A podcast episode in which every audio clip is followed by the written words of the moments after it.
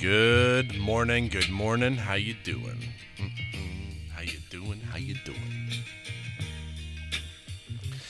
I had a, uh, yesterday was a very difficult day at work. It's, it was just unbelievable. But last night I had just a phenomenal, what a phenomenal night. I went shopping, had a couple top shelf margaritas, and I am feeling good, feeling happy. Finally getting into the Christmas spirit two days before Christmas. But anyways, I hope you're having a great morning this morning. I was reading in Ecclesiastes, again, one of my favorite books of the Bible, and um, we went over, in the beginning of this, it just talks about how um, there's an evil that's common among man, a, a man to whom God's given riches and wealth, but doesn't give him or her the power to eat it. It's a great vanity and an evil disease. And, you know, if you're consumed in your life with work and you don't enjoy the simple things, there's nothing better to eat and to drink and enjoy the good of your labor. Actually enjoy what you're doing. It's it's really vanity. It's it's uh, that which soon vanishes. Vanishes. So I was just going to kind of keep going through that. Um, and there's just a couple verses I want to go over. But if you go to uh, chapter six, verse seven, it says, "All the toil or the labor of the man of a man is for his mouth, and yet the appetite is not filled."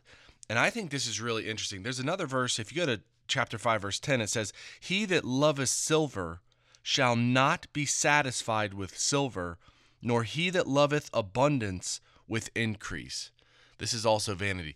I think this is super interesting because when you figure out what you desire, you have to recognize that there's never going to be enough. If our business grows, it's never going to be enough for me. It's not that I'm trying to get enormous. It's not, it's not, my heart isn't to just, you know, have this enormous company. It's just, it's, it's something I love. I love business. I love, I love the growth, and it's never going to be satisfied. So you have to take time and just step back and stop the pursuit. You still pursue, but you have to take time to stop that pursuit and enjoy what you're doing. Enjoy the labor. Enjoy the good. And not just continue down the path of the pursuit, if that makes any sense. "All the toil of a man is for his mouth, and yet the appetite is not filled." We work to eat, and yet it's never satisfied. It's a mental state to to make yourself enjoy the good of your labor. Calm your mind down. Better is the sight of the eyes than the wandering of the desire, which is actually coming up. Calm yourself and enjoy every single moment you have with your family, you have with your friends. If you're at a restaurant, enjoy that margarita, let me tell you. Mm. Enjoy your life, and especially during this time and this season when you're around your family. Verse eight, "For what hath the wise more than the fool? What hath the poor that knoweth to walk before the living, or life being lived?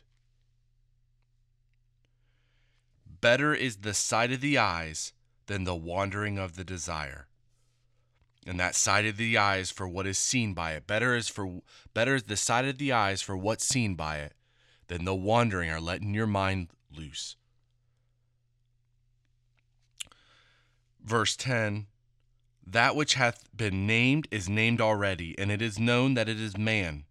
Neither can he, can he or may he contend with him that is mightier, which is God, than he." You have to recognize that God's in your life whether or not you like it or not. God's directing those steps whether or not you like it. But it's when you take time and enjoy the fact that God's that God's running the show. By allowing yourself to, to let go and let God take care of it, you have a leader. Jesus Christ leads the body. Jesus Christ leads the body of believers. And we have, and you also have God, which is the creator, between the two of them, they're in control. And if you can let it go and let your life go and follow that, you can just enjoy this time and this life for what it is. And the more that you read and the more that you start putting the word on in your in your heart, the more you see God's loving disposition, the more you see the love that's in that ride. The more you see that it's not, you don't have to stress out about the little things in life or the big things in life.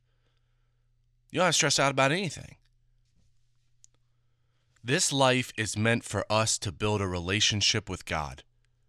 And that's it. I wanted to finish up with this. If you go to verse fourteen, in the day of prosperity, be joyful. These are, these are in the day of prosperity, enjoy it. We're getting windows. It's the smallest thing in the world. Two glass doors and windows put in to where I work in the studio. I can't tell you how much joy that natural light is going to be in my life. Enjoy your labor. In the day of prosperity, be joyful, but in the day of adversity, consider God hath also set the one over against the other, to the end that man should find nothing past him. What you're going through, if you're going through adversity, consider the point of it is to start going to God and finding God. And when you're prosperous, be joyful. Don't allow the little things then to take over. Have a phenomenal day today. God bless you. My heart's so full right now. I'm so happy. What a what a phenomenal night last night. Have a phenomenal day today. Be blessed, be joyous, enjoy your life, enjoy every moment you have, and I will talk to you tomorrow.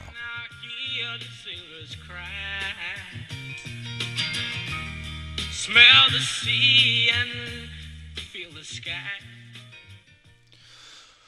Well, Heavenly Father, I thank you so much for today and um, just just uh, for a great day. I pray that I can accomplish what needs to get accomplished. I pray that the windows go in uh, easily and it's not a, that big of a problem and quickly.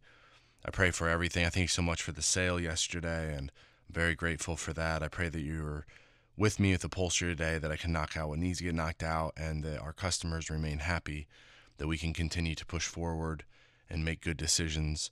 And uh, I thank you that we can rely on you for those decisions. I thank you so much for my, for my family. Uh, I can't believe you, just what the way you set up that your son died for us. And um, I'm very grateful for that. And I just ask for a phenomenal day today. I pray for everyone that's going through stuff that you just take care of them. And uh, just lift it all up to you in the name of my Lord and Savior, Christ Jesus.